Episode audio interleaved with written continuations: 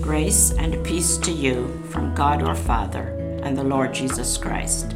Hi, I'm Elaine, and this is our time for Bible sharing.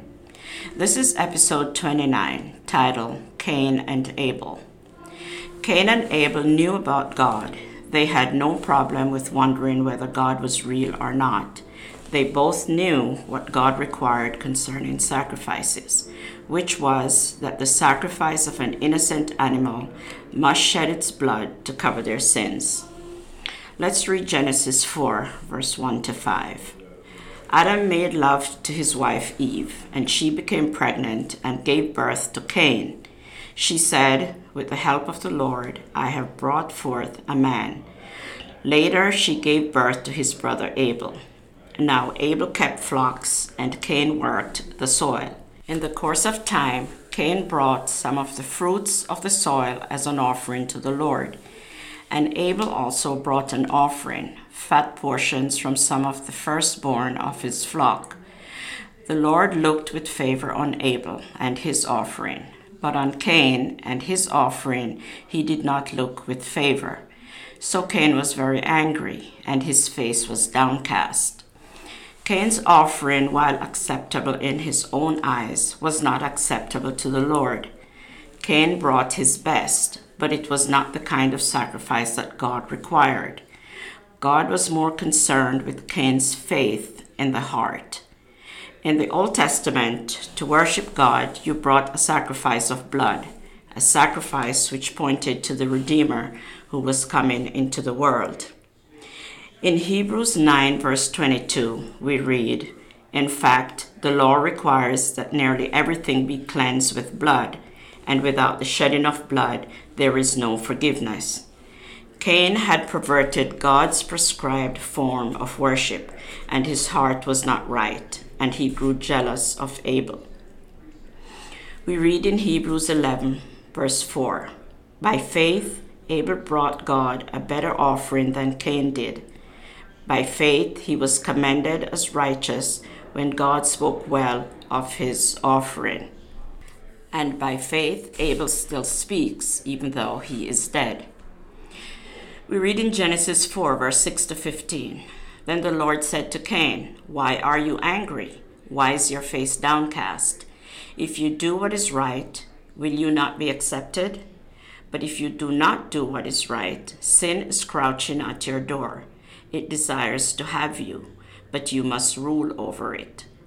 Now Cain said to his brother Abel, Let's go out to the field. While they were in the field, Cain attacked his brother Abel and killed him. Then the Lord said to Cain, Where is your brother Abel? I don't know, he replied. Am I my brother's keeper? The Lord said, What have you done? Listen, your brother's blood cries out to me from the ground. Now you are under a curse and driven from the ground, which opened its mouth to receive your brother's blood from your hand. When you work the ground, it will no longer yield its crops for you. You will be a restless wanderer on the earth.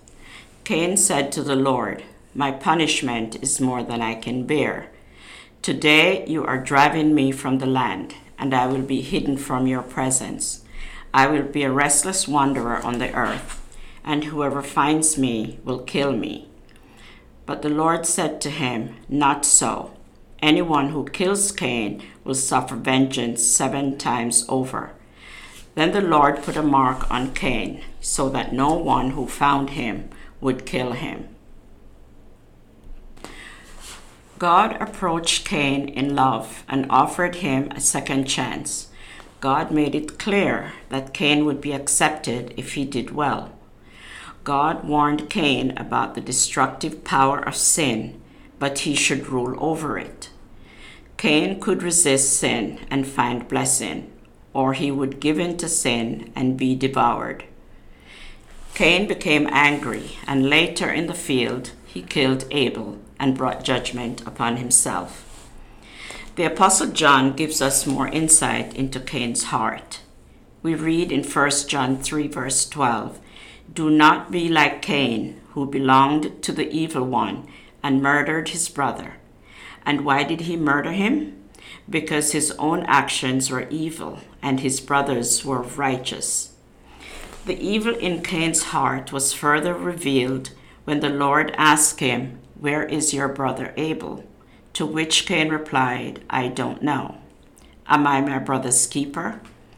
God knew the answer to this question. He asked Cain because he wanted to give Cain the opportunity to confess his sin and start to do right after having done wrong. Cain lied to God. Did he think God didn't know where Abel was or that he could actually hide his sin from God? Cain didn't feel bad about his sin, but only about his punishment. This attitude did not end with Cain. Like him, many of us feel only bad about our punishment, not the sin. One of the clearest marks of sin is our almost innate desire to excuse ourselves and complain if we are judged in any way. One of the consequences of sin is that it makes the sinner pity himself instead of causing him to turn to God. One of the first signs of new life is that the individual takes sides with God against himself. Having this lesson of Cain and Abel is very significant. It allows us to see the result of what happens when we allow sin to run its course in our life. The lesson of Cain is actually James 1, verse 14 to 15, played out in real life. Verse 14 But each person is tempted when they are dragged away by their own evil desire and enticed. Then, after desire has conceived, it gives birth to sin. And sin, when it is full grown, gives birth to death. As significant as God's judgment against Cain was, God did not want Cain killed by others. Therefore, God set an identifying and protective mark upon Cain. From the very first son of the very first family, we see the result of sin overtaking a human life. That's why we must not allow sin to reign in our life, because the end result is never good. Instead, allow God's love to penetrate throughout our heart. Be kind and compassionate to one another, forgiving each other, just as in Christ God forgave you.